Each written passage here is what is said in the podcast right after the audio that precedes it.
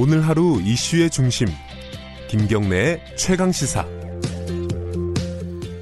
네, 김경래 최강 시사 듣고 계시고요.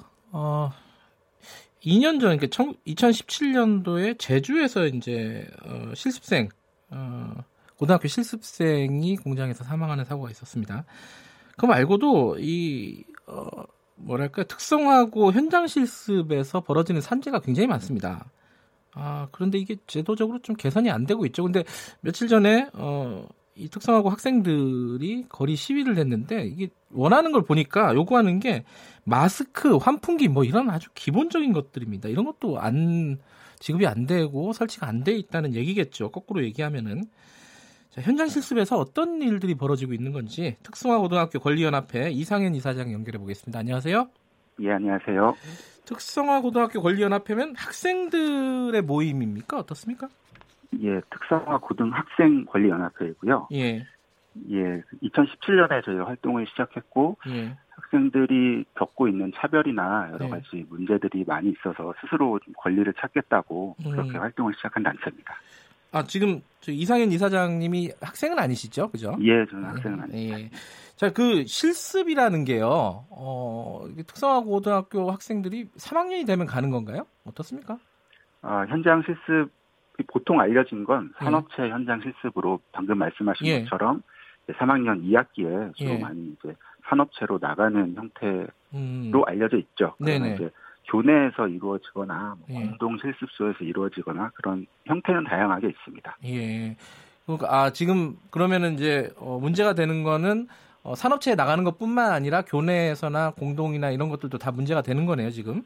예, 맞습니다. 이번에 기자회견을 한 거는 네. 학교에서 실습을 할때 네. 그때 이제 마스크나 이런 게 지급되지 않는다는 문제를 이야기한 음, 겁니다. 학교 안에서 실습을 할 때도 안전적인 어떤 조치나 이런 것들이 제대로 이행이 되지 않고 있다.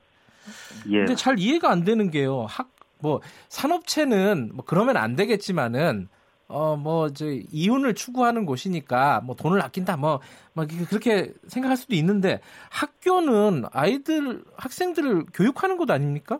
그럼 안전이 예. 무엇보다도 중요할 텐데 이런 게 제대로 안 되고 있다는 게 이해가 안 돼요. 어, 저희도 좀 이해가 안 되고요. 예. 학생들도 어, 너무나 문제를 많이 느끼면서 예. 어, 이제 뭐 마스크를 좀 달라, 음, 뭐 가스 때문에 괴롭다 네. 이런 얘기를 하는데도 선생님들도 뭐 안 좋은 거는 알고 계시다고 해요. 예. 근데 뭐 없으니까 뭐 사서 해라라던가 허허. 어쩔 수 없다 뭐 이런 반응들을 보인다고 합니다. 참그 기관으로서 굉장히 어, 책임을 다 지지 않고 있는 모습이라고 생각합니다. 아니 요새 예를 들어 뭐 아이들이 뭐 소풍 가고 이럴 때 안전 규정 같은 것들을 위반하고 이러면 부모들이 난리가 나지 않습니까? 뭐 초등학교 예, 이런 그렇죠. 또 이게 고등학교라 그런가 왜왜 이게 아무도 여기 학교도 그렇고 어 이게 뭔가를 해주지 않는 거죠 제대로 된 거를 예, 특히나 그 세월호 참사 네. 이후에 안전에 대해서 한국 사회 굉장히 민감하고 네 예, 중요하게 생각하게 됐는데 네. 이 특성화고에서는 어떻게 보면 사각지대였던 것 같아요. 아하 예, 그동안 많이 신경을 덜 쓰고 어떻게 보면 가장 중요하고 위험한 일이 많이 일어날 수 있는 곳임에도 불구하고 예. 이런 현실이었다는 게 좀 안타깝습니다. 이게 특성화고가 예전에 이제 공고 상고 뭐 이렇게 불렀던 학교들 맞는 거죠?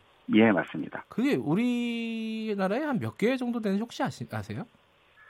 어, 정확한 뭐 음. 숫자를 제가 예, 정확히 예. 아는 건 아닌데 500여 개 정도가 있는 예, 걸로 예. 알고 있습니다. 적지 않은 숫자네요. 자, 이런 문제제가 있으면은 교육청이나 교육부에서 대책을 내놔야 될 것 같은데 반응이 어떻습니까?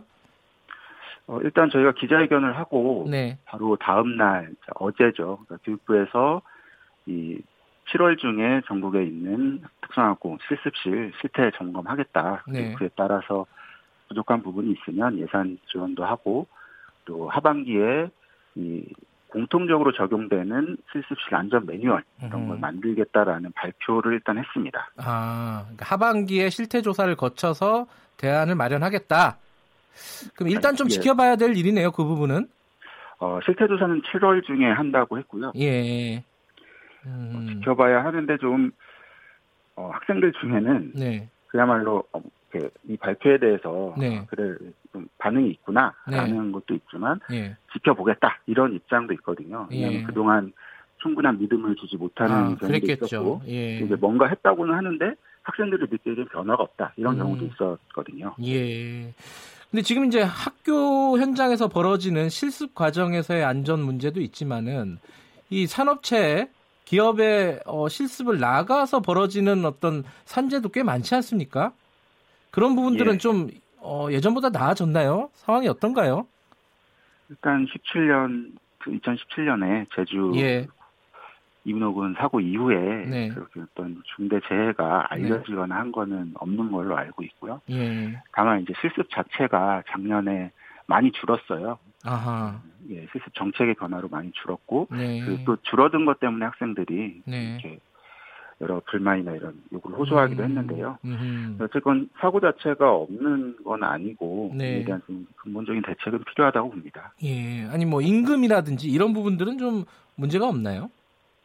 아, 안 그래도 그 정책이 작년에 바뀌면서 네. 현장 실습 수당이 20만 원 이상 이렇게 기준이 됐거든요. 네. 왜냐하면 학습형으로 바꾼다는 이제 그런 음. 취지에서 노동이 아니다. 네. 그렇기 때문에 임금을 받는 건 아니다라는 정책이었는데 예.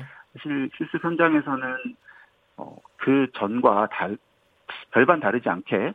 노- 학습뿐만 아니라 노동도 이루어지고 있었고 네. 그렇기 때문에 학생들이 느끼기에는 아, 전에는 최소한 최저임금은 받았었는데 뭐 일은 하지만 뭐 20만 원밖에 못 받는다 이런 불만 굉장히 많았습니다. 네. 올해 바뀐 정책에서 현실적인 수당안을 마련하겠다는 내용도 있었는데요. 네, 네. 음, 충분한 임금이 필요하다고 봅니다. 알겠습니다. 그 현장에서 제일 많이 학생들이 불편을 겪는 게 아마 여기 제목에서도 기사 제목에도 그게 많이 나왔는데 마스크하고 환풍기인가 봐요. 그죠? 예, 맞습니다. 예.